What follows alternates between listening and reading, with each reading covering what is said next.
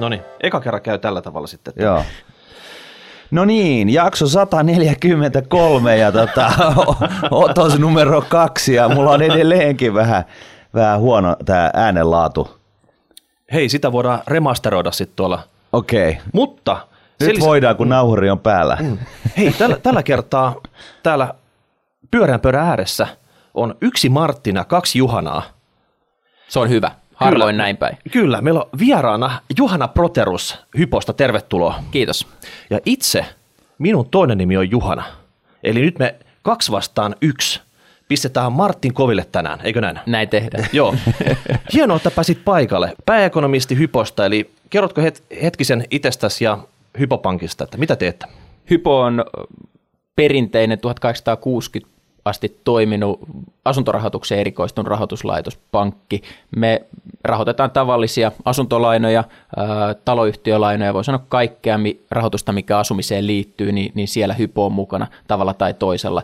Toki meillä on sitten talletustilejä ja kortteja, mutta ne on vähän semmoisia lisätuotteita. Meillä ei ole tämmöinen täyden palvelun finanssitavaratalo, missä on, on varainhoitoa ja, ja kaikkea muuta vakuutuksia siinä ympärillä, vaan tämä asuntomarkkinat on, on se meidän leipätyö ja, ja sitä itse sitten pääekonomistina siihen, siihen analy- analyysiin keskityn työssäni. Joo, Miten tota, te... rahoitatteko te asuntoyhtiöitä myös? Kyllä, taloyhtiön rahoitus on, on meillä ihan, ihan iso sektori. Yes. Entä vippilainoja? Sitä ei löydy, eli, eli kyllä tämmöinen niin konservatiivisena toimijana voi meitä tässä mielessä äh, pitää, eli, eli ollaan, ollaan varsin tämmöinen vakavarainen ja, ja pyritään pysymään turvallisessa lainaannossa. Eli te olette vähän tämmöinen erikoistoimija niin kuin nuun, että säästämisen ja sijoittamisen sektorilla, mutta toimitte asuntomarkkinoilla pääosin. Juuri näin. Joo. Hieno homma. Pääekonomisti, kansainväliset markkinat on varmaan myös se, mitä seuraa asuntomarkkinoiden lisäksi. Niin, siis miten se on, että tota, et, et, jos, jos asuntomarkkinoita Suomessa seuraa tai on niinku pelaa sillä, sillä sektorilla, niin, niin, tota noin, niin onko tämä sellainen niinku Suomen juttu vai ähm, onko se sellainen, että tarvitsee vähän ihmetellä, mitä Trump seuraavaksi keksii? Kyllä voi sanoa, että tästä finanssikriisin jälkeen on opittu, ei vaan Hypossa, vaan laajemminkin Suomessa, että, että jotta sä pystyt sitä asuntomarkkinaa seuraamaan, ennustamaan, analysoimaan, niin on vähän niin kuin pakko olla mm. toinen silmä sinne maailmantalouteen, että, että jos mietitään, että mikä kvartaali oli heikoin asuntolainakvartaali tässä viime aikoina, viimeisten vuosikymmenen aikana Suomessa, niin se oli silloin, kun Lehman meni, meni nurin Yhdysvalloissa, subprime-kriisi Yhdysvalloissa, ei Suomen reaalitaloudessa vielä mitään tapahtunut, mutta nämä odotukset, tämä kans kansainvälinen finanssijärjestelmä, niin, niin ne vaikutukset tulee salamana. Okei. ei, ei, ei mikään hidas aalto siis. Ei, ei. Salamana. no niin, nyt päästiin vissiin siihen kohtaan, kun, mihin me päästiin ed- edellisellä yrittämällä. Ennen kuin jäi rekkinappila painamatta tuosta Niin, just Hienoa. Näin. No, yes. nyt, no niin, nyt uusilla vesillä. Hyvä, nyt on kansainväliset näkymät. Miltä tällä hetkellä? Kova talouskasvua vielä, mutta näkyykö mitään tummia pilviä horisontissa? Voi sanoa, että lokakuussa tapahtui tämmöinen yleinen tunnelman synkkeneminen. Meillä oikeastaan kaikki päämarkkinat pörssissä kääntyi silloin laskuun ja, ja talousennusteet, talousnäkymät kääntyi, kääntyi vaisumpaan suuntaan.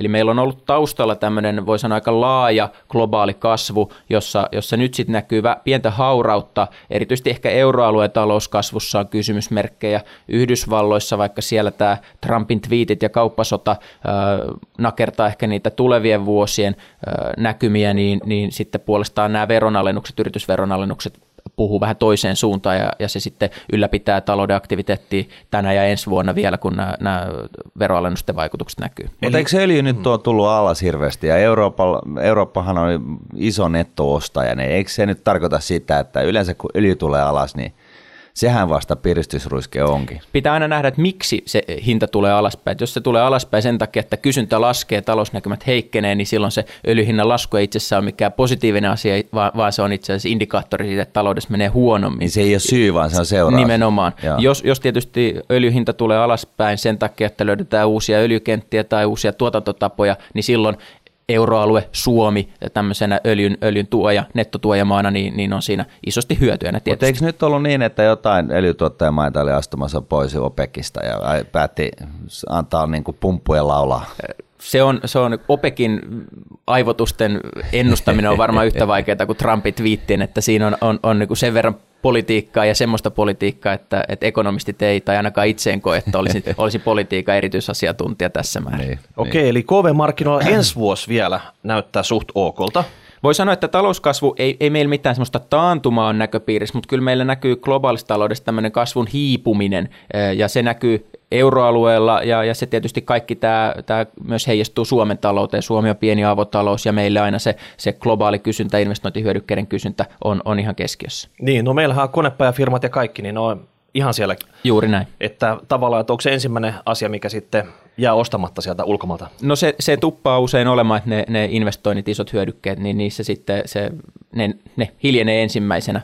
Hissit ja laivat. Kyllä, mutta, mutta ei, ei tässä sillä tavalla tarvitse pilviä maalata, että ensi vuosi Suomessa tai, tai globaalissa taloudessa mentäisiin taantumaan. Ei, ei se ole mitenkään näköpiirissä edes osakemarkkinoilta tai sitten nämä, puhutaan korkokäyrästä, joka on tämmöinen ollut aika, aika osuva ennakoiva indikaattori, että jos lyhyet korot on korkeammalla kuin, kuin pitkät korot, niin se sitten on usein ennakoinut modernin aikana taantumaan. Ei meillä sellaisia indikaattoreita vielä näy, mutta meillä kiistatta näkyy hitaamman kasvun aika. No mitäs nyt on vaalit tulossa? Millaiset neljä vuotta tässä on tarjolla sillä uudelle hallitukselle? No voi sanoa, että vaikeimmat neljä vuotta. Että, että jos ajatellaan, että mikä kansainvälisen talouden myötätuuli tälle, tälle nykyiselle neljän vuoden kaudelle on osunut, niin kyllä voi sanoa kaikki ennustelaitokset. Mitä, eikö se ollutkaan Orpon ansiota kaikki? No kyllä mä sanoisin, että ekonomistit tuppaalle sitä mieltä, että, että tässä ehkä Frankfurtiin ennemminkin kuin, kuin sitten Arkadian mä, mäkeen niin. kuuluu ne, ne joulukortit lähettää tässä määrin. Niin. Okay. mutta, mutta kyllä nykyinen hallitus on tehnyt myös oikeita asioita, ei se tietenkään mm. äh, tarkoita, että olisi, olisi pelkästään huonoja, huonoja tai, tai merkityksettömiä asioita tehty, mutta, mutta kyllä tämä kansainvälisen talouden myötä, äh, myötävaikutus on ollut merkittävää Suomen taloudelle, ja jos mietitään nyt neljä neljää tulevaa vuotta. Me ollaan noustu sieltä kuopasta aika hyvin. Meillä työttömyysaste, joka oli yhdeksässä ja puolessa, on tullut nyt alle seitsemän ja puoleen meidän työmarkkinoilla. Jos ei olla vielä täydessä terässä, niin ollaan selvästi niin kuin enemmän jaloillaan, mutta toisaalta sit sitä toipumisvaraa ei enää vastaavasti ole. Kasvu on ehkä enemmänkin tuottavuuden varassa ja sitten se on maltillisempaa. No mites pääekonomisti, työttömyysaste 7,5, niin tuuletat sä nyt? Vai onko sillä tavalla, että tämä semmoinen välttävä suoritus, että Jenkeissä on varmaan jossain neljän pinnassa tällä hetkellä. Kyllä, Jenkeissä ollaan alle neljässä prosentissa. Että kyllä mä sanoisin, että semmoinen yksi iso niin kuin harmistus Suomen taloudessa on se, että miten tämmöisissä hyvissäkin oloissa meillä on aika iso joukko työmarkkinoiden ulkopuolella. Se ei, se ei pelkästään kansantalouden kannalta, vaan se on myös niin kuin ihan inhimilliseltä mm. kannalta aika iso tragedia, eli, eli kyllä sitä pitäisi saada kiistatta alaspäin, mutta ehkä sitä ekonomisti vähän tuulettelee, että, että se ainakin tulee alaspäin, että, että kyllä tässä aika, mm. aika monta vuotta itsekin sai olla vaan niitä tummia pilviä maalailemassa. Niin näyttää pikkusen siltä, että semmoista huippusuhdannetta ei tuu, että nämä seitsemän polpinnan saataisiin imuroitua työmarkkinoille. No kaikkea ei, ei missään taloudessa, niin kuin Jenkeissä, jossa on menty kymmenen vuotta ylöspäin putkeen, ei ollut mitään tuplataantumaa, niin, niin sielläkin vielä, vielä melkein 4 prosenttia on, mutta on, on työttöminä, eli ei, ei sen, sen alle ei varmaan niin järkevässä määrin päästä. Mutta Puhutaan vissiin luontevasta työttömyydestä, eli sellaisesta työttömyydestä. Luonnollinen. Joka... Lu, luonnollinen, tai Korea, luon, Korea. luonnollinen voi, voi olla oma, oma versio, mutta, mutta kyllä tämmöinen niin rakennetyöttömyys. Rakennetyöttömyys, mikä, mikä, siis niin kuin sitä, että vaihtaa töitä, niin saa vaihtaa töitä ja, ja just näin, ja, ja, sitten on, on aina tietty kitkatyöttömyys ja näin poispäin, mutta, mutta kyllä meidän pitäisi varmaan päästä sinne, jos nyt ollaan 7,4, niin, niin kyllä sinne niin kuin vitosella alkaviin, niin sit, sit voisi enemmänkin jo tuuletella. No mitä se vaatii nyt sitten? Paljon on puhuttu, ennen kuin mennään nyt varsinaiseen aiheeseen, niin, niin paljon on puhuttu siitä, että, että Suomessa vaadittaisiin niin kuin rakenteellisia muutoksia kauttaaltaan, ja sitten meillä on nämä AU-järjestöt, jotka joidenkin mielestä saattaisi olla sitä mieltä, että ne vaan pitää jarroa päällä ja pitää meidät tällaisessa niin kuin, muutoksen limboksessa, että me ei niin kuin tosiaan niin kuin pysytään ajan mukana ja, ja, ja näin poispäin. Mitä, mitä, mitä sä tähän sanot? No ei tässä varmaan mitään semmoista hopealuotia, että jos tämä yksi asia me muutetaan, niin me päästään Ruotsin tai Yhdysvaltojen tai mm. Norjan lukuihin. Että kyllä se on varmaan semmoinen isompi patteristo, mutta kyllä se kiistatta omasta mielestäni pitää tulla niiden rakenneuudistusten puolelta. Että jos me tässäkään suhdannetilanteessa ja, ja tämmöisten pitkien nousukausien oloissa ei päästä hirveästi tätä parempiin lukemiin, niin, niin silloin se ei ole tämmöinen elvytyksen kysymys tai, tai suhdannepolitiikan kysymys, vaan silloin se on rakennepolitiikan puolelta. Ja sitten ne on semmoisia vaikeita asioita, mitkä, mitkä on niin keppiä ja porkkanaa tyypillisesti, mm. jotta, jotta saadaan, saadaan ihmiset työmarkkinoiden käyttöön. Mitä nämä rakenteelliset muutokset ovat? No, sinulle? No siellä, siellä on... niistähän puhutaan niin, paljon, niin, ja, ja, mutta harvemmin paljon. siitä, että miten, miten ne pitää termi sisältä. pitäisi viedä pois, että se, se kätkee niin. kaiken se kat, alleen. Se Joo. kätkee paljon. Kuulostat fiksulta, kun sä muistat käyttää sitä, mutta tietämättä yhtään, että mitä niin mullekin kävi tässä nyt. Luontevana. niin. joo, jo. no, siellä, siellä on niinku tekijöitä, joita me ollaan tehty jo nyt, nyt nykyisessäkin, tai nykyinen hallitus on tehnyt, on, on lyhennetty ansiosidonnaista päivärahaa, sitä voidaan muuttaa ehkä tämmöiseen tanskalaiseen suuntaan, joka, joka tarkoittaa sitä, että se ansiosidonnainen tuki on alussa korkeampi, mutta sitten se aika rivakasti laskee sieltä, ja saman aikaan kun se laskee, joka on ehkä tämmöinen keppi, keppipuoli, niin, niin sitten meillä on myös tukitoimia vähän niin kuin porkkanaa, meillä on työ, työ, työmarkkinapuolella sitten, sitten uudelleen koulutusta ja opastamassa niitä ihmisiä takaisin sinne työ, työn pariin. Eli, eli siellä on niin molemman mm. puoleisia toimia. Tuntuu, että ehkä ne isoimmat pulmat liittyy siihen, siihen keppipuoleen, ehkä näistä porkkanapuolista itse odotan. Ainakin että, poliittiset pulmathan on ainakin poliittiset siellä. pulmat. Et, et tuntuu, että nyt tällä hetkellä ehkä jonkinasteinen konsensus tuntuu olevan, että sinne, sinne tukipuolelle uudelleen koulutukseen ja, ja työmarkkina TE-toimistoihin lisäresursseja tuntuu olevan tulossa, mutta katsotaan vaalit, vaalit ensi yli. Yes. Asuntomarkkinoihin liittyy läheisesti korko. Neljä seuraavaa vuotta. Mitä tapahtuu korolle? Nyt se on ollut vielä pakkasella. Mm. Eli ollaan päästy nauttimaan pitkä, pitkä ajanhetki tässä, että korko oikeasti tarvii asuntosijoitukset maksaa, niin miten sä näet eurokorot tästä eteenpäin?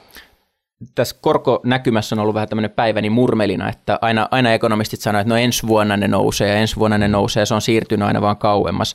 Ja, ja se pitää kyllä, kyllä paikkaansa, eli, eli tämä voi sanoa vaisumman talouskehityksen hopeareunus on ollut se, että se korkonäkymä näkymä on siirtynyt yhä edelleen kauemmaksi. Eli kun talouskasvu on ollut vähän vaisumpaa, työllisyyskehitys vaisumpaa kuin odote, odotukset euroalueella, niin, niin sitten se korkokuva on siirtynyt kauemmas. Mutta just oli, että tavallaan, että näkyy siellä sellaisia tummia pilviä horisontissa, että se nyt se saattaa se, tulla olla, ja siis niin vaisumpaa, niin voidaanko se nostaa sitä korkoa tässä? No, no, nyt no, syksyllähän oli paljon puhetta siitä, että, että niin kuin nyt vuoden kuluttua, nyt ne korot kyllä. oikeasti lähtee nousee. Voi sanoa, että ja sitten kaksi kuukautta sen jälkeen niin todetaan, että ei, että kasvukin hiljenee, että Joo, niin kuin, en ole hätä. Mutta näin, näin se niin kuin, ekonomistit, sijoittajat, talouden ennustajat muuttaa näkymiä, kun faktat muuttuu. Kyllä. Eli jos, jos kesällä odotettiin, että talouskehitys on selkeästi vahvempaa ensi vuonna, niin silloin ajateltiin, että no ensi kesänä ne korot sitten lähtee nousuun. Nyt kun tämä syksy on ollut vaisumpaa talouskehitystä ja talousnäkymät hei, heikentynyt, niin silloin myös se keskuspankin ö, politiikkavaihtoehdot on vaisummat, eli, eli silloin se korkokuva on siirtynyt kauemmas, ja tällä hetkellä markkinaennusteet, ei siis oma ennuste, mutta markkinaennusteet on, että vasta ensi vuoden vaihteella, vaihteessa keskuspankki pääsee niitä korkoja nostamaan. Miksi sitten keskuspankki lopetti tämän tukemisen, kun, kun tota markkinat on vaisummat? No se on ehkä... Siis o- tätä määrällistä elvytystä, Kyllä. niin miksi ne, niin kun ne samaa hengenvetoa totesi, että niin kuin talous kyykkää, tai ei kyykkää, mutta siis niin kuin kasvu hidastuu, mm. niin, niin tota, ja, ja sitten toisaalta, että ne lopettaa tämän määrällisen elvytyksen, niin mi, miksi tällainen päätös? No osa syy saattaa olla se, että keskuspankki oli aika voimakkaasti sitoutunut siihen, että tämä tulee nyt vuoden, vuoden vaihteessa loppumaan, ellei jotain todella dramaattista mm. talouskuvassa käy heikommaksi. Eli sitten se olisi voitu tulkita jopa, jopa sitten niin kuin negatiivisesti, jos keskuspankki olisi jatkanut määrällistä elvytystä, niin sijoittajat olisi voinut ajatella, että keskuspankki tietää, että tämä tulee olekin vieläkin huonompi tämä talouskehitys kuin me ajatellaan. Eli, eli ne oli aika lailla niin kuin itsensä sitoneet tähän päätökseen jo, jo edellisten kuukausien aikana näkemättä sitten marras, marraskuun esimerkiksi markkinaheiluntaa. Mm. Niin, se, jos se keskuspankin toiminta on vähän kuin iso öljytankkeri, että se, se kääntyy, kääntyy hitaasti. Erittäin hitaasti. Juuri tai näin. Jos se pitää pakittaa, niin se ottaa aikansa sitten. Ja jos se käännös on aloitettu, niin sitä ei voi lopettaa. Ei helposti. Joo. Niin.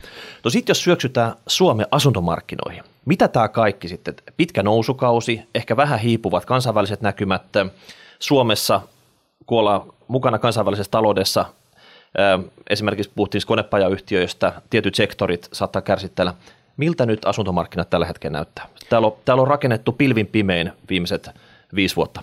Voi sanoa, että asuntomarkkinat vähän saman tapaa kuin talouskin on tietyllä lailla ristiaallokossa. Meillä on ollut asuntomarkkinoillakin aika vahvaa tukea ää, tal- nyt, nyt viimeiset viisi, ehkä ihan viittä vuotta, kolme vuotta, eli rakentaminen on ollut vahvaa, korot on ollut pohjilla, työllisyys on toipunut. Sehän on, on tyypillinen niin asuntomarkkinoiden semmoinen otollinen, otollinen tila. Jos me katsotaan, mihin, mihin me ollaan asuntomarkkinoilla menossa, niin, niin meillä on edelleen taloudessa kuitenkin positiivista kehitystä, palkat paranee, työllisyys toipuu, korot ei lähde nousuun voimakkaasti, niin kuin, niin kuin äsken puhuttiin, mutta, mutta sitten toisaalta meillä tulee todella paljon uudistuotantoa, joka heiluttaa hintoja ja, ja voi vaikuttaa asuntomarkkinoihin. Joo, tässä Ville Markus lähettikin tämmöisen kuvan siitä, että tota, viimeiset seitsemän vuotta, miten hinnat on kehittynyt, eli pääkaupunkiseutu suhteessa muuhun Suomeen, uudet asunnot molemmissa kallistunut aika rivakasti, myös vanhat asunnot mm. pääkaupunkiseudulla, mutta sen lisäksi sitten niin kuin vanhat asunnot muualla, eli muussa Suomessa, niin ne on polkenut ihan paikalla. Joo, meillä tämä, tämä niin voi sanoa asuntomarkkinoiden semmoinen iso megatrendi, jos ei puhuta nyt suhdanteesta tänä vuonna, viime vuonna, ensi vuonna, niin on tämä kaupungistuminen se on ehkä se ylivoimaisesti isoin ja tärkein trendi, mikä pitää ymmärtää ja, ja mihin pitää keskittyä, jos me asuntomarkkinoista puhutaan. Eli meillä ei ole tämmöinen yht, tasatahtinen kehitys Suomen asuntomarkkinoilla, mitä me totuttiin näkee ehkä aikaisemmat vuosikymmenet, vaan, vaan se, miten asuntomarkkinat kehittyy syrjäseuduilla ja kasvukeskuksissa, on aivan eri asia. Se näkyy rakentamisessa. Meillä ei ole mitään yleistä rakentamisbuumia. Meillä on kymmenen kasvukaupungin rakentamisbuumi, missä rakennetaan mm. ennätysmäisesti.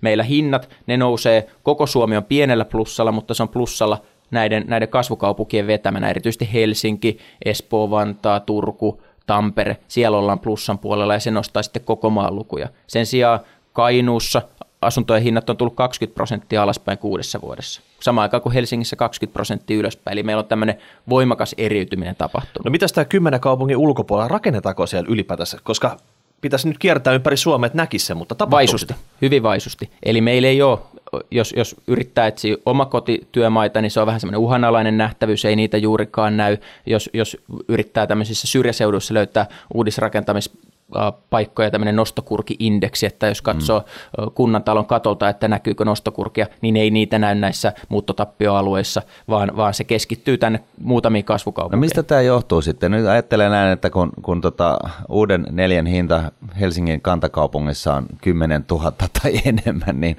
niin tuntuu vähän siltä, että sillä hän rakentaa jo pelkään, melkein niin kuin pari sellaista, niin sehän rakennat jo omakotitalo jonnekin muualle. Kyllä. Että, että, että no, miksi näin? No se on, se on hyvä kysymys ja ei siihen ehkä mitään semmoista tyhjentävää vastausta ole. Ihmiset on, on ovelia veijareita ja ne, ne tällä hetkellä hakeutuu näihin kaupunkeihin ja siellä ne, voi sanoa, että sekä ne työpaikat on, mutta siellä ne myös parhaat tekijät on. Jos ajatellaan vaikka Supercellia, ei silloin olisi mitään mahdollisuutta siirtää pääkonttoria jonnekin syrjäseudulle, ei ne parhaat koodarit koskaan lähtisi Ruoholahdesta sinne, sinne tekemään niitä töitä edes kovalla palkalla. Eli, eli sekä ne tekijät että, että ne, ne työpaikat sijaitsevat näissä kasvukaupungeissa. Ja tämä ei mikään suomalainen ilmiö, vaan tämä on ihan globaali ilmiö, tämä kaupungistuminen. Mutta onko se tullut myöhemmin tänne? Se on tullut meille myöhemmin, että kaupunkitaloustieteilijät sanoo ehkä semmoinen haarukka 10-15 vuotta myöhemmin kuin vaikka länsinaapurin Ruotsissa ja muissa, muissa länsi, länsimaissa. Eli, eli kyllä tämä kertoo siitä, että tämä ilmiö ei meillä ole vain tämän vuoden, vaan se on ehkä seuraavan vuosikymmenen ilmiö ainakin,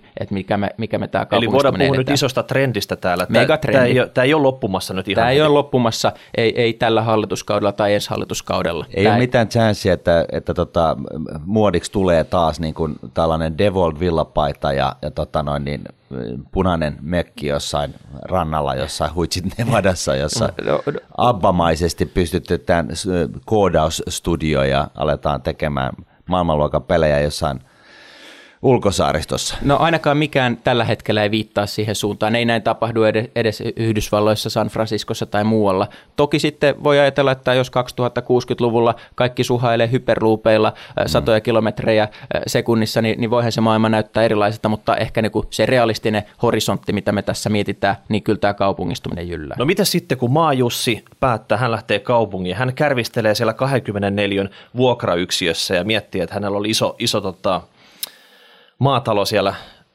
maalla, niin onko siinä semmoista mahdollisuutta, että hän palaa sitten, että hänestä Sityjussista tulee takaisin sitten maajussi jossain vaiheessa? No se, se on ehkä semmoinen huolenaihe, että pystyykö ihmiset muuttamaan työn perässä, onko tämä asuntomarkkinat semmoinen tietynlainen pullonkaula, eli, eli onko niitä, meneekö ne esimerkiksi ne kasvavat tulot, niin kuin monessa ammatissa, tämmöisessä pieni, pienipalkkaisessa palveluala ammatissa voi olla, että ne pääkaupunkiseudulta tai Tampereen seudulta saat, saat parempaa palkkaa, mutta ne paremmat palkkaeurot, kaikki valuu kalliimpaan asumiseen, niin kannattaako se edes muuttaa? Ei ihmiset tyhmiä ole, kyllä ne, kyllä ne mm. sitä miettii. Ja, ja sen takia on aika tärkeää, että meillä tämä rakennusbuumi jyllää näissä kasvukaupungeissa, ei vaan nyt, vaan tulevina vuosina. Se on se keino, jolla me pystytään torjumaan se, se Tukholman tauti, jossa asuntojen hinnat kasvukeskuksissa karkaa tavallisen palkansaajan ulottumattomiin se on vähän vaikea keino, että miten sä äh, tukirahaa lappaat, lappaat syrjäseuduille, jos, jos sinne ei sitä kysyntää ole, niin, mm. niin se, se sitten on vähän semmoista kannettua vettä kaivoon, mutta, mutta tärkeää on, että se ero ei pääse kasvaa liian, liian voimakkaaksi, että, että se hyppy myös, myös sieltä äh, matalamman asunto, asuntojen hintojen alueelta pystyy, pystyy tapahtumaan työperässä. Eli keskustassa, niin nyt on hyvä olla asunto, Helsingin keskustassa ja muissa kasvukeskuksissa, niin nyt on hyvä olla asunnon omista ja viiden vuoden kuluttua, niin sä saat myytyä sen kämpän tuplahintaan kuin mitä sä maksoit siitä. No tuplahinta en ehkä ihan viides vuodessa usko, mutta, mutta kyllä nämä niin kaikkein turvallisimmat asuntomarkkinat kohdistuu näihin kasvukeskuksiin. Onko ja... se sitten uusi asunto vai vanha? Tai siis niin kuin taloyhtiö. Jos... Hei, tässä on taas toinen graafi, mikä selittää niin. tätä nyt. Okay. nimellishinnat asunnoilla, all time high tällä hetkellä.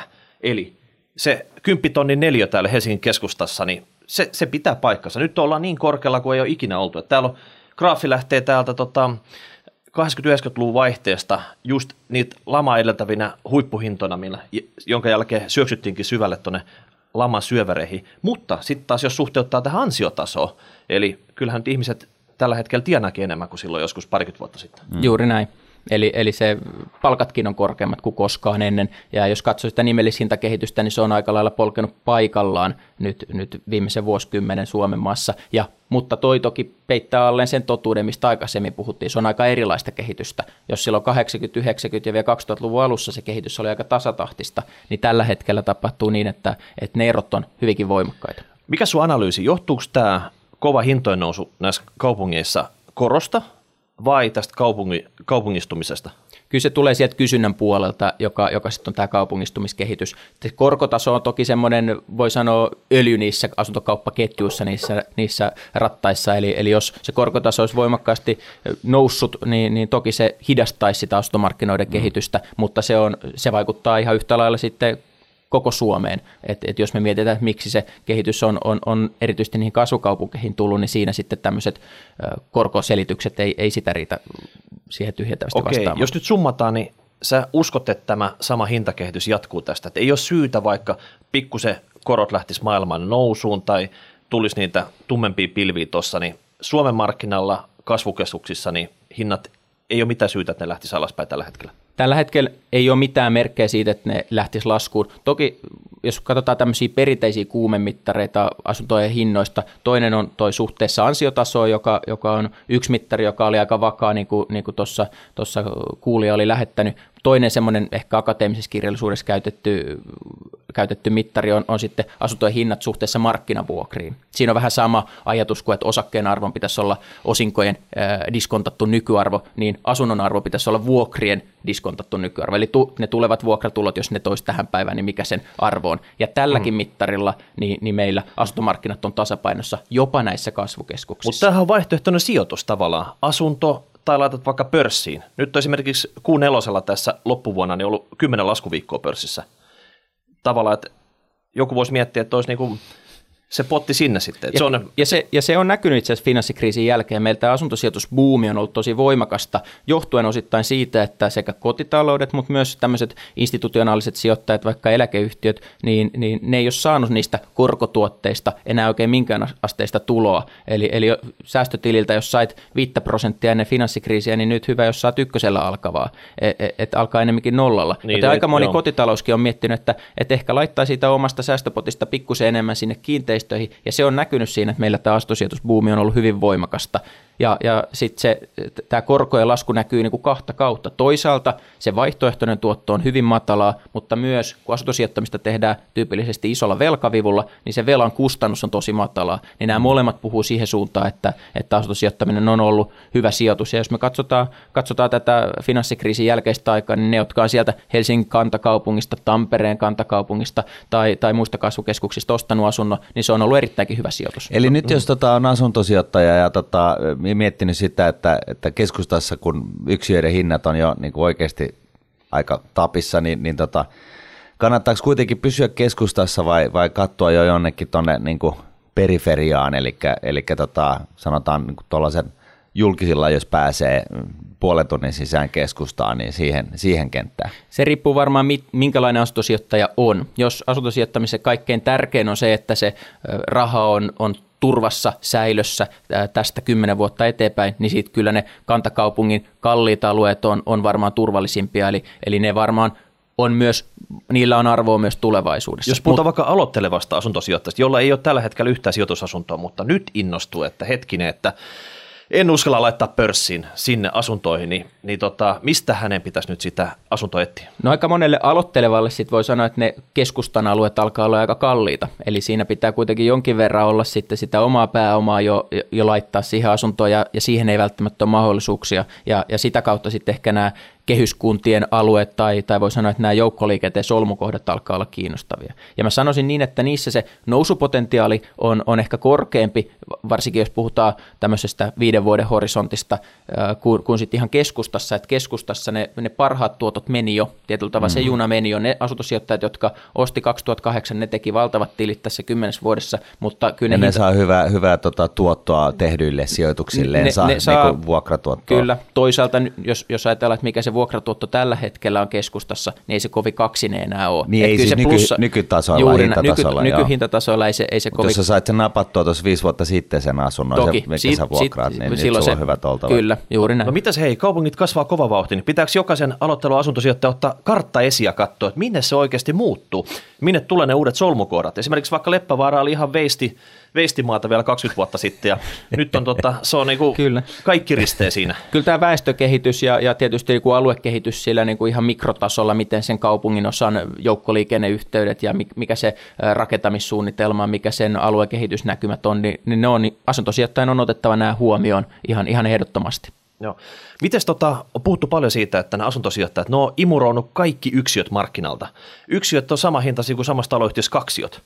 Niin pitäisikö nyt, niin kuin, mikä on se seuraava, että jos, jos ne hinta on pumpattu nyt ylös, mm. niin mistä nyt ne parhaat tuotot tulee sitten? Tässä onko, ehkä, onko se kaksio, kolmio vai perheasunto sitten? Ja tässä ja. ehkä vielä just taustaksi niin kuin se, että, että se syy, miksi niin kuin asuntosijoittajat tykkää näistä pienistä asunnoista on just se, että sä saat sieltä niin kuin parhaamman vuokratulon – suhteessa niin kuin, kuluihin, mitä siihen tota, asuntoon liittyy. Eli sen takia vältetään niitä isompia, koska jos tulee putkiremppa tai jotain, niin se joudut kantaa niin kuin ihan nimellisestikin ihan merkittäviä summia kerran. Niin kuin. Ja myös vuokrattavuus on paras näissä yksiöissä, eli, eli niihin on, on enemmän kysyntää kuin sitten isoihin neliöihin esimerkiksi. Niin, niin, eli, eli kyllä, se, kyllä se näkyy monta kautta. No näettekö orastavaa trendiä jossain muissa kuin yksiössä tällä hetkellä? No voi sanoa niin, että, että tuossa on ehkä kaksi, kaksi tasoa ja, ja vasta niin ehkä eri, eri, eri tahdissa. Toinen on se, että onko nämä yksiöt on imuroitu sijoittajien salkkuihin, se pitää kyllä sinänsä paikkaansa. Ja, ja se on johtanut siihen, että niiden yksiöiden hinnat on noussut ihan kattoon. Toisaalta sitten tarjonta yrittää tasoittaa sitä tilannetta. Nyt rakennusliikkeet rakentaa todella paljon pieniä asuntoja. Se johtuu siitä, että se kysyntä sillä puolella on suurta. Eli, eli jos, jos mietitään, että mistä ne kaikista parhaat arvonnousupotentiaalit tulee, niin en usko, että ne on siellä yksiöpuolella. Että vaikka se kaavoitus on kankeeta ja, ja uudistuotanto hidasta, niin, niin kyllä se kaikki, kaikki ne innovaatiot keskittyy siihen, että miten tämmöisiä minikoteja saadaan rakennettua, miten tähän kysytään saadaan vastattua jos mietitään, että mistä se kaikista suurin arvonnousupotentiaali, eli nyt te puhutaan ehkä pelkästään vuokrattavuudesta, niin, niin ehkä se on sitten siellä sanotaan pienien perheasuntojen, on se vaikka kompakti kolmio puolella, missä, missä ehkä se kysyntä voisi tällä hetkellä olla suurempaa. Tai, se, tai arvonnousupotentiaali tulevaisuudessa kovempaa. 60-84, ei mikään jättikokoinen. Juuri näin ehkä, jos, jos 65 neliöinen kolmio jostain, jostain positiivisesti kehittyvästä joukkoliikenteen solmukohdasta, niin se kuulostaa aika Eli ei, aika keskustasta, ei keskustasta, vaan e- enemmän sitten jostain kasvavasta lähiöstä. Keskustassa ne, ne tuottoprosentit on tällä hetkellä kyllä karmivan matalia ja, ja hinnat on, on sen verran korkeita, että jos, jos haluaa, haluaa hakea semmoisia pörssi, pörssiosakkeille tuttuja tuottolukuja, niin siitä pitää lähteä keskusta ulkopuolelle. No mitäs nyt sitten, onko Redi tällainen solmukohta? Meillä oli täällä tota, eris, eräs henkilö myöskin vieraana, Timo Kokkila, ja, ja tota, joka on vähän niin kuin tietyllä tavalla on tietynlaisia sidoksia siihen, siihen projektiin, mutta niin kuin näin maalikon mielestä miettii näin, että jos laitat niin kuin kuusi, mitä montako tornia niin sinne piti tulla? Eikö se kahdeksan siis iso Kahdeksan iso torni, niin tota, ensinnäkin ostoskeskuksella tulee olemaan asiat ihan hyvin, vähän ajan kuluttua, kun ne tornit saa sinne pystytettyä, mutta kannattaako sieltä oikeasti ostaa niitä kymppitonnin neljöisiä yksiöitä? Et onko tämä nyt se juttu? Sehän on solmukohta, siellä menee metrot ja ja tota, Vai onko se tota... sellainen kohta, joka on ihan solmussa? Että tota, kumpi se nyt on? ehkä ehkä niinku ne kaikkein kalleimmat kohteet ei yleensä asuntosijoittajalle niin houkutteleva, koska silloin se tuotto on tietysti matala, jos se myyntihinta on korkea. Eli... Toisaalta siellä on se yh- korkeat rahoitusvastikkeet, jotka on vähennyskelpoisia Kyllä. sijoittajille. Se on sijoittajalle ehdottomasti houkutteleva tekijä tämä verokohtelu näissä rahoitusvastikkeissa, mutta kyllä niitä korkeita yhtiölainoja löytyy muualtakin mm. vähän edullisimmistakin kohteista niin. kuin, kuin sit 10 000 euron neliöhinta. No minne pitäisi mennä nyt sitten? Onko sulla, osaat sä nimetä? Onko se niin kuin Myyrmäki? jos, jos tietäisi sen, sen alueen ja kohteen ja talon, niin, niin olisin varmaan itsekin ostanut sen, mm. sen, sen asunnon. Eli ei siellä mitään semmoisia tai vaikeampi sanoa, mikä se niin varma voittajakortti niin. on, mutta ne, ne tekijät, jossa, jossa ne myötätuuli tuuli on, on jatkossakin myötä, on, on alueita, jotka on kasvavia seutuja, joissa on joukkoliikenteen solmukohtia tai, tai vilkkaasti liikennöityy väyliä, ja sitten sit se asunnon hinta ei saa olla liian kallis. Vaikka olisi kuinka hyvä paikka, niin jos se on ylihintaa, niin se on ylihintaa, ja silloin se tuotto menee siinä. Tehdään silleen, että pistää kamerat hetkeksi kiinni, me rullataan tähän tämä Helsingin kartta, ja sitten tota, katsotaan sitä vähän tarkemmin. Näytetään teille. Joo. Joo, Hesarilla on oli tuosta joskus jossain vaiheessa tota noin, niin ihan äskettäin niin, niin jonkunnäköinen tutkimus että siitä, että mitkä, mitkä niin kuin, kantakaupungin mm. alueet on oli, ollut niin kuin viimeisen kymmenen vuoden aikana tuottanut parhaiten. Mm. Ne ei tosiaankaan ollut niin kuin, mm.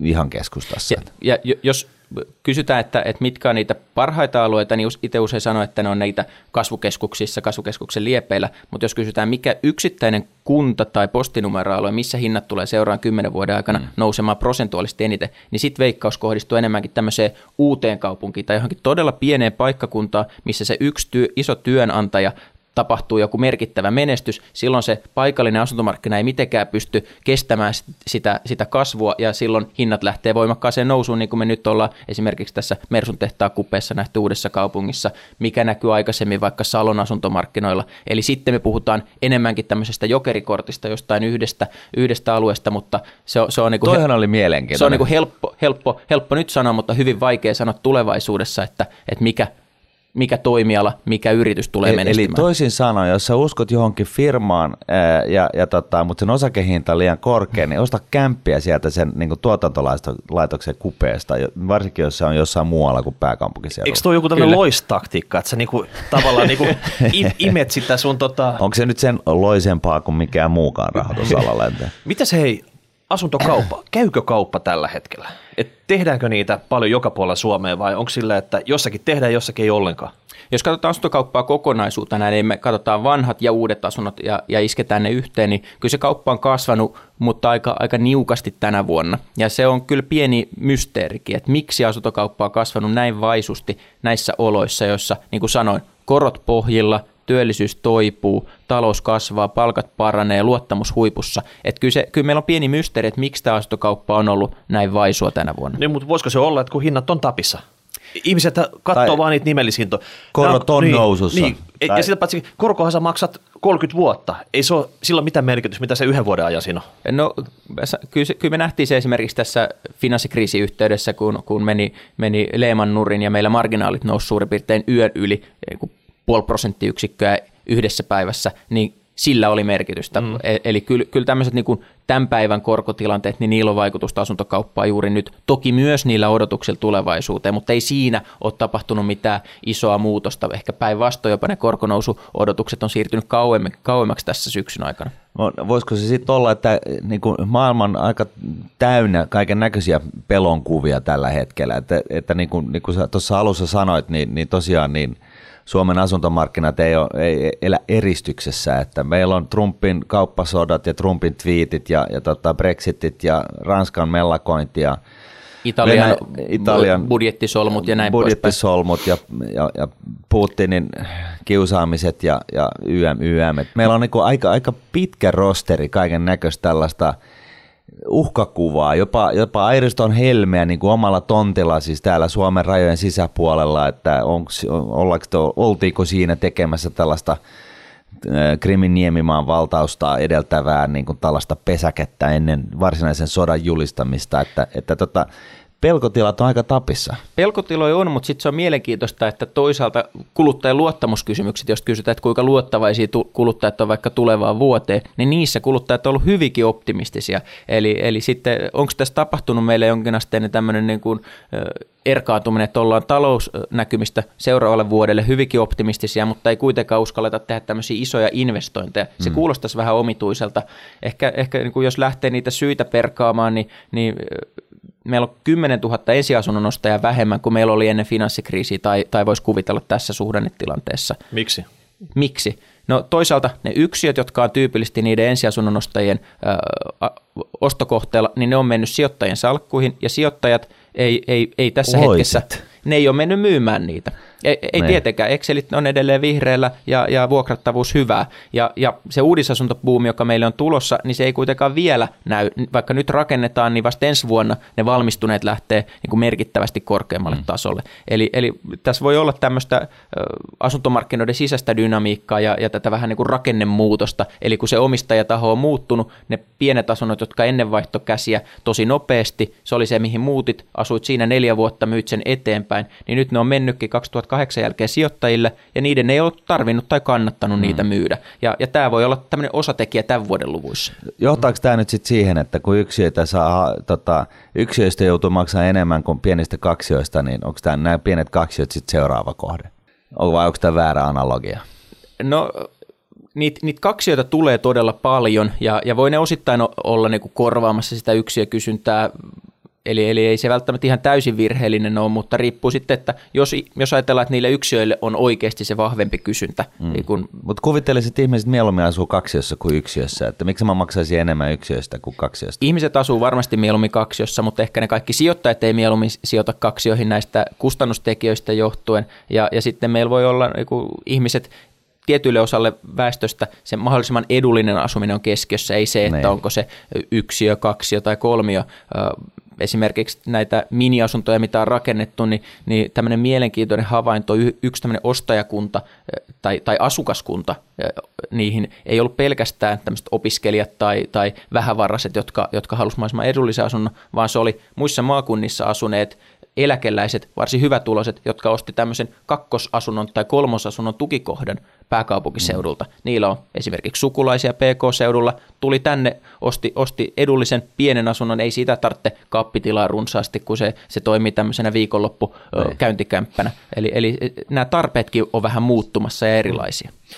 Hei, vielä oli yksi kysymys ennen noita ähm, kuulijakysymyksiä, niin tämmöinen muu kiinteistösijoittaminen, kauppakeskukset, toimistot, miten se Suomessa nyt, että boomaako se samalla tavalla kuin tämmöinen asuntosijoittaminen, asuntojen rakentaminen vai onko siellä hiljaisempaa? On sielläkin vahva veto. Kyllä se näkyy, näkyy Suomessa, erityisesti näissä kasvukeskuksissa, PK-seutu, Tampere, mihin, mihin tämä ehkä tässä toimitilapuolella kauppakeskuksissa ja, ja teollisuuslaitoksissa, logi, logistiikkakeskuksissa on e-, erityisesti tämmöistä ammattimaista sijoittajaa, se on institutionaalista rahaa, kansainvälistä rahaa ja, ja se, on, se kyllä myös tulee tänne Suomen maahan tällä hetkellä PK-seudulle, Tampereen seudulle voimakkaasti ja se on nostanut hintoja myös siellä puolella. No onko tämä semmoinen Suomen seuraava vientituote? Ruvetaan dusaleen näitä toimistoja, kauppakeskuksia, myydään ne kalliilla ulkomaille, jos sieltä tulee rahaa tänne.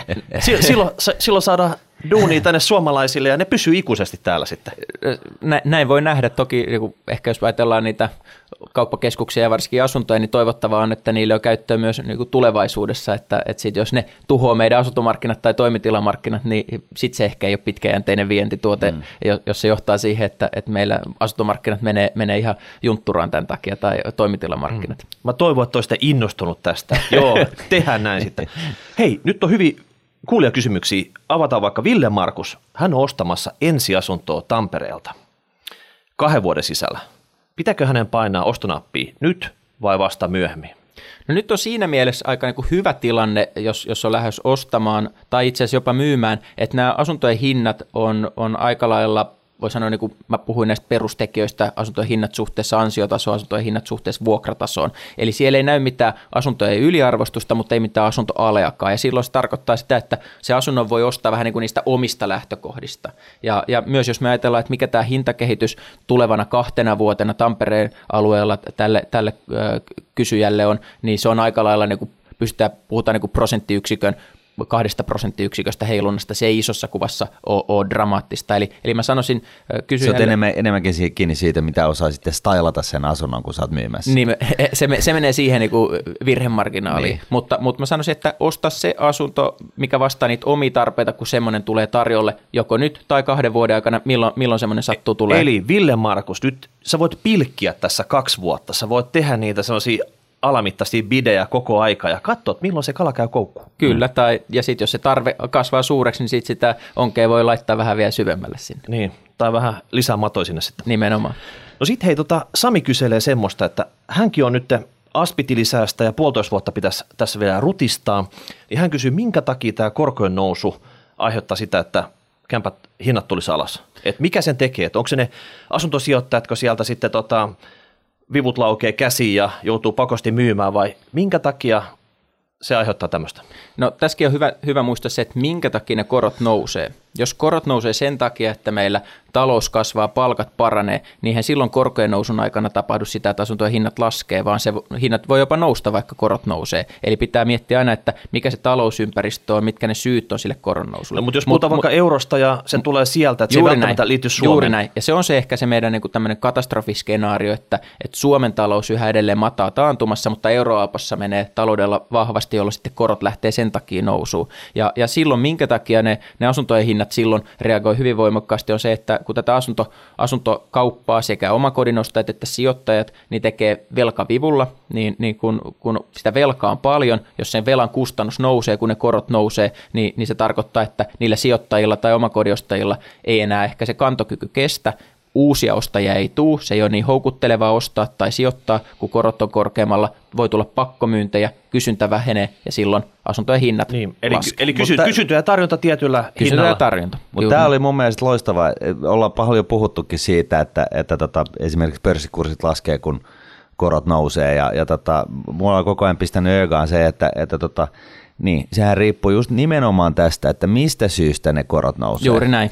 Et, et, tota, ja sitä keskustelua tuossa samaisen aiheen ympäriltä ja harvemmin käydään, että tota, et, et sehän on selvää, että jos talous porskuttaa kufaan ja, ja tota, Suomessakin menee hyvin ja Suomessa varsinkin sellainen skenaario, että meillä menee tosi hyvin, niin tota, ja me, Suomi on tällaisen eurooppalaisten koronnoston ajurina jopa, niin, niin tota, sittenhän se on ihan hyvä asia. Juuri näin. No hätä. Juuri näin. E, Yhdysvalloista vertailukuvaa, missä korot on jo noussut, mm. niin, niin talous on mennyt niin vahvasti, että asuntojen hinnat on noussut. Joo. Samaan aikaan kun korot nousee, ei se korkojen nousu ö, suoraan tarkoita hyvää tai huonoa, pitää tietää, että mitkä ne, mitkä ne syyt on, mitkä se talous, talousympäristö on. Että onko se syytä vai seurausta? Juuri näin. Yes, ja se, Jenkeissähän tosiaan korot on jo lähes kolme prosenttia, että näin. se on aika, aika tukevasti plussalla, voisi Näin sanoa. On. No sitten Villem oli löytänyt tämmöisen porsaan reijä, eli opiskelijat siirrettiin tämmöisen yleisen asumistuen piiriin. Ja samalla, jos opiskelija sijoittaa tämmöiseen uuteen kämppään vaikka, missä on pieni myyntihinta, mutta iso yhtiölaina, ja sitten siitä maksetaan tämmöistä, oliko se nyt rahoitusvastiketta, niin kuulemma Kela voi sen asumistuen puitteissa maksaa myös sitä rahoitusvastiketta. Ja Ville oli laskeskellut, että siitä kolmes vuodessa saattaisi yhtiövelasta Kela kuitata jopa 10 pinnaa. Tää, tähän en ole, en ole itse törmännyt, eli, eli mm. ehkä, ehkä voi olla, että tämä on uusi porsaanreikä, joka, jota pitää itsekin tarkastella. Onko eli, tämä nyt mm. sitten, sehän riippuu siitä, että onko tuo niin kuin, Kelan tuki tarveperusteista vai, vai mitä, mutta tota, ja että se suhteutetaan niin kuin Tässä siihen. oli pienituloiselle henkilölle. Niin. Eli se pienituloisen henkilö pitäisi tämmöinen vehikkeli saada käyntiin, eli, eli löytää uudesta kohteesta, koska usein on just se iso yhtiölaina on siellä uudessa kohteessa – mikä kuitenkin sitten rahoitusvastikkeella, että, että tämmöinen vehikkeli, jos löytyy, niin tota, tässä voi osua todelliseen sweet spottiin. Voi en, olla. On ne opiskelijat nokkeli. Kyllä, kyllä, kyllä opiskelijat on äärimmäisen viisaat, se kyllä itsekin, tiedän, tiedän. Varmaan tämmöisiä tapauksia vähemmän on, ja jos ajatellaan meidän koko asuntomarkkinaa ja koko taloutta, niin ehkä se ei toivottavaa, että, että ne pienituloiset lähtee, lähtee niin kuin yli omien, omien kantokykyjen pelailemaan ja, ja toivoo, että valtio on siinä tukijärjestelmät mutta, tässä, mutta tästä, yhtä lailla niin. Niin tähän, tähän täytyy kysyä, että tota, et, et, et sitten toisaalta niin monessahan uudessa, uh, uudiskohteessa on sellaista lieveilmiötä, että, että ne on niin kuin, uh, taloyhtiön lainat on uh, lyhennysvapaita viisi vuotta ja, ja tota, jengi tulee niin kuin maksimaalisella vivulla sisään omistajiksi kyseiseen taloyhtiöön ja tota, katsoo laskeskelee, että no tämä menee just ja just nu, niin kuin ympäri tämä lasku, että hankkidoori, tukka taakse elämä eteen ja ei, tai, tai, tai, ja, tai ja, sitten on muuttamassa pois sieltä ennen kuin oikeasti lähtee ne lyhennykset niin. Et, et näettekö te tämmöistä toimintaa, tai miten te itse suhtaudutte tähän, luotatatteko te taloyhtiöt ihan tappiin? nähdään, nähdään tämä toiminta. Me ei olla näissä uudiskohteissa ja varsinkaan näissä eksoottisimmissa pyöräytyksissä mukana, eli, eli, ja me nähdään siinä kyllä isoja riskejä se on erittäin hyvä kysymys, että kuinka hyvin nämä oman kodin ostajat ja sijoittajat on oikeasti ymmärtänyt, että kun ne rahoitusvastikkeet nousee, niin, niin miten se yhtälö sitten siinä vaiheessa kääntyy. Meillä on tiettyjä merkkejä 2015, kun tämä rakennusbuumi suurin piirtein lähti, ja, ja siellä nyt tämmöiset ensimmäiset kolme vuoden lyhennysvapaat on alkanut loppumaan, niin meillä on merkkejä siitä, että, että kaikki selvästikään ei ole ymmärtänyt sitä, että millaiseksi se yhtälö muuttuu. No, voi ajatella niin, että onni onnettomuudessa, jos 2015 on, on ostanut asunnon ja, ja se on kasvukeskuksesta tyypillisesti, niin näissä oloissa sen saa kaupaksi, mutta kyllä siinä aika isot riskit ottaa itselleen, jos, jos käy, käy kiinni kämppään, jossa on viiden vuoden lyhennysvapaa, että aikoo myydä sen ennen seuraavaa taantumaa tai ennen seuraavaa. Niin, luottanut, seuraavaa, ma- luottanut mataliin korkoihin ja, luottanut mataliin korkoihin ja, ja ennen kuin lyhennysvapaa mm. päättyy, niin kyllä siinä otetaan aika iso riski, että toivottavasti ne sijoittajat ja omakodin ymmärtää ne riskit, niin, mihin, se mihin riskihän sitoutuu. siis on se, että tosiaan niin on, ensinnäkään niin jos korkotaso pysyy samana, niin niin oikeasti sitten kun taloyhtiö joutuu lähteä lyhentämään sitä taloyhtiön lainaa, joka totta kai kantautuu sitten osakkaille maksettavaksi, niin, niin siinä tulee niin kuin kuukaudessa sellainen lisäerä, että, että se kuvio ei toimi. Ja sitten sen lisäksi, niin jos, jos nyt korot tulee niin kuin miinuksen puolelta niin kuin ykkösen puolelle, plussan puolelle ja jopa niin kuin johonkin yhden prosentin tasolle, mm. niin se lyö niin kuin paitsi siihen omaan asuntolainaan, niin sehän lyö totta mm. kai taloyhtiön lainaan. Ja sitten jos nämä vielä yhtä aikaa sitten niin kuin osuu saman hetken, kun taloyhtiö joutuu alkaa lyhentämään, jolloin sieltä se rahoitusvastike nousee sitäkin takia, senkin takia, niin siinä on aikamoinen niin kuin, niin kuin, elinkustannusnousu oh, sitten ja sit, edessä. Ja sitten tässä on semmoinen niin kuin riskiaspekti, että jos, jos meistä joku menee asuntoa, asuntoa ostamaan ja ottaa asuntolainan omiin nimiinsä, niin, niin pankki käy todella tarkasti läpi sen asiakkaan ö, maksu, maksukyvyn. Eli, eli mikä se kulutushistoria on, mikä, mikä se tulo, tu, todellinen tulo, tulovirta on, ö, miten oikeasti selviää korkeista koroista. Pankit pistetään 6 prosentin tasolla stressitesta, stressitestataan lainanottajat, joka tuntuu aika utopistiselle, mutta kuitenkin, eli, eli se käy aika tiukan mankelin läpi. Jos ostat tämmöisestä uudiskohteesta, jossa on 75 prosenttia yhtiölainaa, niin kukaan ei stressitestaa sitä veijaria. Sitä yhtiö, taloyhtiötä. Sit, sitä, sitä taloyhtiötä tai sitä osakasta, joka ostaa sen, koska se yhtiölaina on siinä taloyhtiössä. Eli jos se, jos se laina olisikin sillä samalla veijarilla itsellä, niin se ei todennäköisesti saisi niin paljon rahaa tai se ainakin kävisi kovemman mankelin läpi. Eli, eli siinä on, meillä on tietynlainen niin kuin epäsuhta tässä, tässä niin pelissä. Okei, okay. no kuka toimii tällä hetkellä markkinalla antaa tämmöisille erittäin vivutetusti lainaa näille taloyhtiöille sitten, että kuka on se, nyt saa suolata ihan huolella. Semmoinen vanhojen viisaiden neuvo on, että ei kannata, kannata kilpailijoita musta maalata eikä, eikä siihen nytkään ryhdytä, mutta, mutta kyllä siellä niin näkyy, että, että, että ehkä tämmöinen yleinenkin tunnelma on, on muuttunut vähän, vähän niin kuin rauhallisemmaksi, eli ne isoimmat ylilyönnit, seitsemän vuoden lyhennysvapaat ja, ja lainotusasteet siellä aivan tapissa, niin ehkä niistä alkaa, ei ainakaan nyt viime, viime kuukausina kantautunut korviin mitään tämmöisiä ilmiöitä, että ehkä tämä yleinen keskustelu ja nämä riskit, mitkä liittyy taloyhtiölainoihin ja, ja sitten voimakkaisiin, jos on sijo, todella sijoittajavoittoisia taloyhtiöitä, niin, niin on ehkä valpastuttanut myös pankit. No mitäs tota asiakkaat, ymmärtääkö ne, että osa näistä asunnoista, niin se kiinteistö on vuokratontilla – ja osa, että se on oikeasti omistaa sen tontin.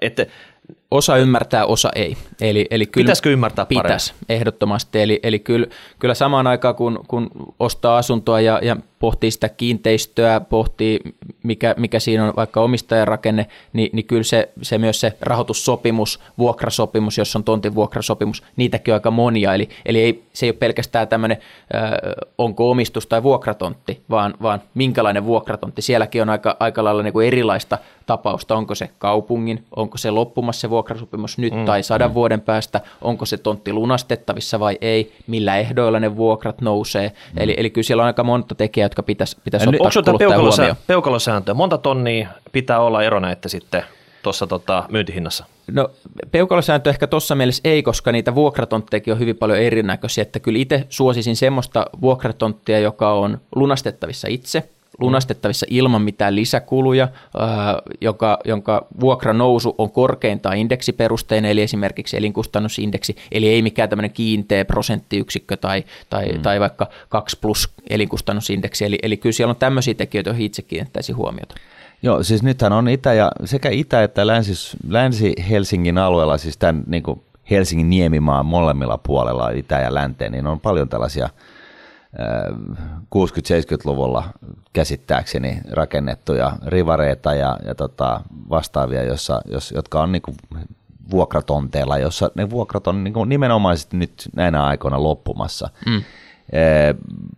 Mitä mieltä sä oot, onko noissa jotain saumaa asuntosijoittajan kannalta? Keplotteluun sitten, että tota, peliliikkeitä. Että sä voit niinku saada se halvalla sanomalla, että hei, että hei, haloo, että tähän voit mm. niinku kolminkertaista tota juttua, että tässä on epävarmuutta, mutta mä voin kyllä suostua. Että jotain pelottelu A4 mummon postilaatikkoon vai tota, mitä pitää tehdä? No, no semmoisia kyllä, kyllä voi, kyllähän meillä on ollut vaikka tämä Lehtisaaren tapaus ollut aika paljon julkisuudessa. Mikä se että, on? Eli, eli äh, seurakunnan mailla, mailla oleva taloyhtiö tai useita taloyhtiöitä, jossa sitten nämä vuokrasopimukset päättyy ja, ja mitä sitten sen päättymisen jälkeen on tapahtunut, niin sitten tämä tontin omistaja on nostanut voimakkaasti näitä vuokria. Ja siinä sitten sillä taloyhtiöllä on tietysti kaksi keinoa, joko se hyväksyy sen ja maksaa näitä korkeampia vuokria tai se ei hyväksy ja pakkaa talonsa ja siirtää talo jonnekin muualle, koska se tonttimaa kuuluu sille omistajalle, sille ei mitään voi. Joo. Ja, ja mitä sitten siinä on tapahtunut, niin, niin ennen kuin tämä, kun oli tiedossa, että tässä on vähän erimielisyyttä, että kuinka raju se vuokranosto pystyy olemaan,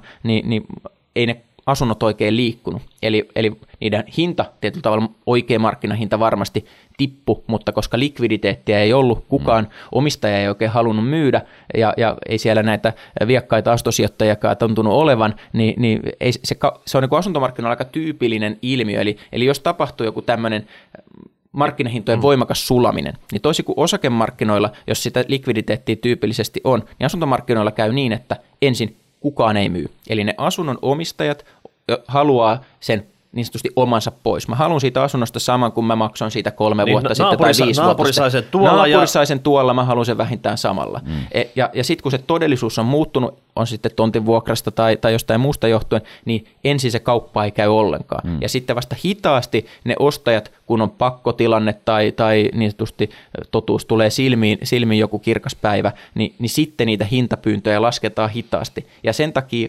useinkaan tämmöisiä välistävetoja tai fiksujakaan niin markkinahinnalla ostoja ei pääse tapahtumaan, koska, koska kukaan ei ole myymässä. No miten okay. Lehtisaaressa kävi? No Lehtisaaressa kävi niin, että niitä ö, tonttivuokria nostettiin ja siinä on vielä, vielä nyt vähän, vähän epäselvää, että nostettiinko niitä kaikkein sillä suurimmalla määrällä vai tuleeko siinä jotain, jotain tasaantumista. Joo, näitä samoja keissejä on Herttoniemessä ja Käpylässä ja ties missä, missä on 50-60 vuoden Mutta eikö se kirkon sitten kannattaa, tämän vuokran nostajan, niin olisi kannattanut nyt nostaa ne niin kuin ihan tappiin, hinnat tulee alas, sitten se ostelee sieltä ne kämpät pois ja sitten se tota, tota noin, niin myy nämä, nämä ostam, halvalla ostamansa kämpät ö, omistustonteilla sitten eteenpäin. Siinä olisi ollut tosi hyvä veivaus. Toki siinä voi olla myös tiettyjä maineriskejä ja, ja kuinka luotettava Mut sitten... Mutta hei, kirkolla maine on jo aika pohjassa, että voiko se nyt siitä enemmän huono, huonommaksi mennä? Tätä täytyy heiltä kysyä. niin. Sehän vaan kertoo, että kirkko tulisi nykyaikaan, että se tekee niin. samanlaisia veivauksia kuin kaikki muutkin sitten. Niin. No sitten hei vielä tämmöinen kysymys. Mä voin, mä voin tulla sinne varahoitajaksi, hei kirkko, mm. jos kuuntelette, niin mä, mä voin tulla jeesaa vähän. Totta kai, totta kai. Aleksi kysyy, pitääkö nyt ylimääräisellä rahalla lyhentää asuntolainaa vai sijoittaa pörssiin? Pääekonomisti. Eli jos sulla on nyt vaikka kymppidonitsi tässä kädessä, niin laitat sen nyt pörssiin vai lyhennät asuntolainaa? Se, että sä lyhennät asuntolainaa, sä suurin piirtein tiedät, mitä tuottoa sä sille saat. Se riippuu aika paljon ihmisestä itsestään. Mä sanoisin niin, että jos, jos on... Ylimääräisellä rahalla. Ylimääräisellä rahalla. Mm. Mä, mä sanoisin edelleen, että jos, jos saat tietyllä tavalla sun oma talous on tällä hetkellä, velkamäärä on otettu aika lailla tappiinsa, niin silloin se lyhentäminen on, tuo ehkä semmoista niin kuin järkevän tyyppistä joustoa ja en laittaa sitä vaikka riskiseen, e, riskisiin osakemarkkinoihin. Mutta, mutta sitten jos se velkamäärä on jollain, jossain määrin niin jo hallittavissa oleva, niin, niin sitten ehkä tämmöinen sijoittaminen on, on niin kuin otollisempi vaihtoehto, mutta tyypillinen vastaus tämmöiseen, mihin ekstra kymppitonni on aina semmoinen todella tylsä, eli sijoita se sun oman sijoitussuunnitelman mukaisesti tasaisesti, eli jos, jos sulla muuten sun sijoitus suunnitelma on tällainen, 30 prossaa tätä, 60 prossaa tota, 10 tota, niin se kymppi menee tasaisesti niihin. Ei sillä kympillä pidä lähteä erkaantumaan siitä aikaisemmasta sijoitussuunnitelmasta. Eli, eli pörssi, asuntosijoitus 50-60 ja sinne sitten suurin piirtein. Tapauskohtaista. Hei, sitten oli vielä Jolilla tämmöinen kysymys, että Helsingin kaupunki, kymmenien miljardien kiinteistöomaisuus, ja usein esimerkiksi kaupungin työntekijät, muut vuokra-asuntoina, aika matalat vuokrat, aika huono tuotto niissä, niin mitä niitä pitäisi tälle tehdä sitten? Vai tehdä yhtään mitään? Et pitäisikö niitä rakentaa voimakkaasti lisää, myydä tämä vai mitä? No tästä tulee ehkä tämä tietty dilemma meidän astomarkkinoilla, eli, eli se suurin voittaja, jos Helsinki esimerkiksi rakentaisi riittävästi, niin kuin minä ja, ja, ja, ja suuri osa muista asiantuntijoista ajattelee, niin se suurin voittaja ei välttämättä olisi itse asiassa Helsinki, vaan se olisi Suomen valtio. Jos, jos rakentaminen olisi huomattavasti rutka, äh, runsaampaa näissä kasvukeskuksissa, niin työn perässä pystyisi helpommin muuttamaan, mitkä silloin pienenee, työttömyysmenot, ne on valtion menoja.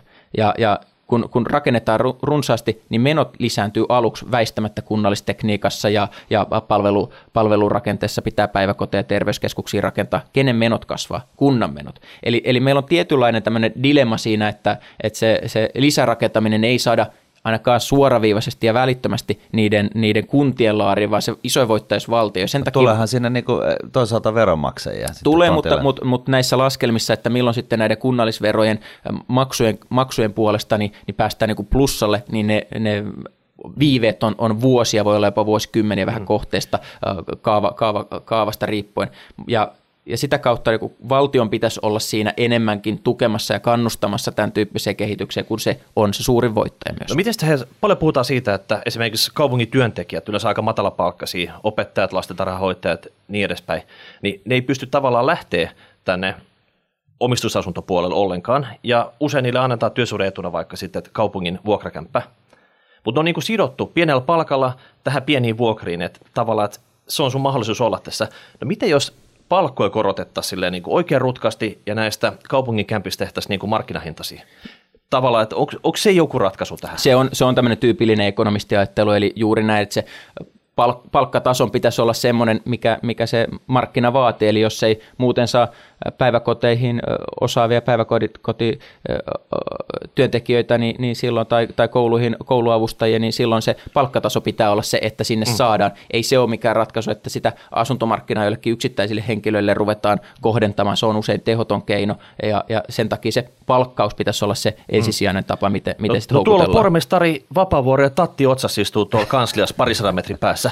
Niin sanot sä nyt, että saman tien palkat ylös 30 pinnaa ja, ja tota... Mä oon no... sanonut, että, että päiväkoteissa pitäisi maksaa parempaa palkkaa jo vuosia, että kyllä tämä palkkakarteli, mikä siellä esimerkiksi paljastui, niin oli, oli niin kuin aika huono, huono esimerkki, miten, miten mm. politiikkaa tehdään. Ja, mutta mm. hei, iloinen loppu tähänkin, että, että kyllähän me ollaan nähty, eli, eli siellä palkka, palkkoja on, on nostettu, eli ehkä pieni askeleita oikeaan suuntaan. Niin ta- ta- tavallaan tämä setup on nykyään tänä moderni orjuus, että jos pormestari Vapaavuori, haluat nimeslehteen, niin teet tälle asialle jotain, eikö näin?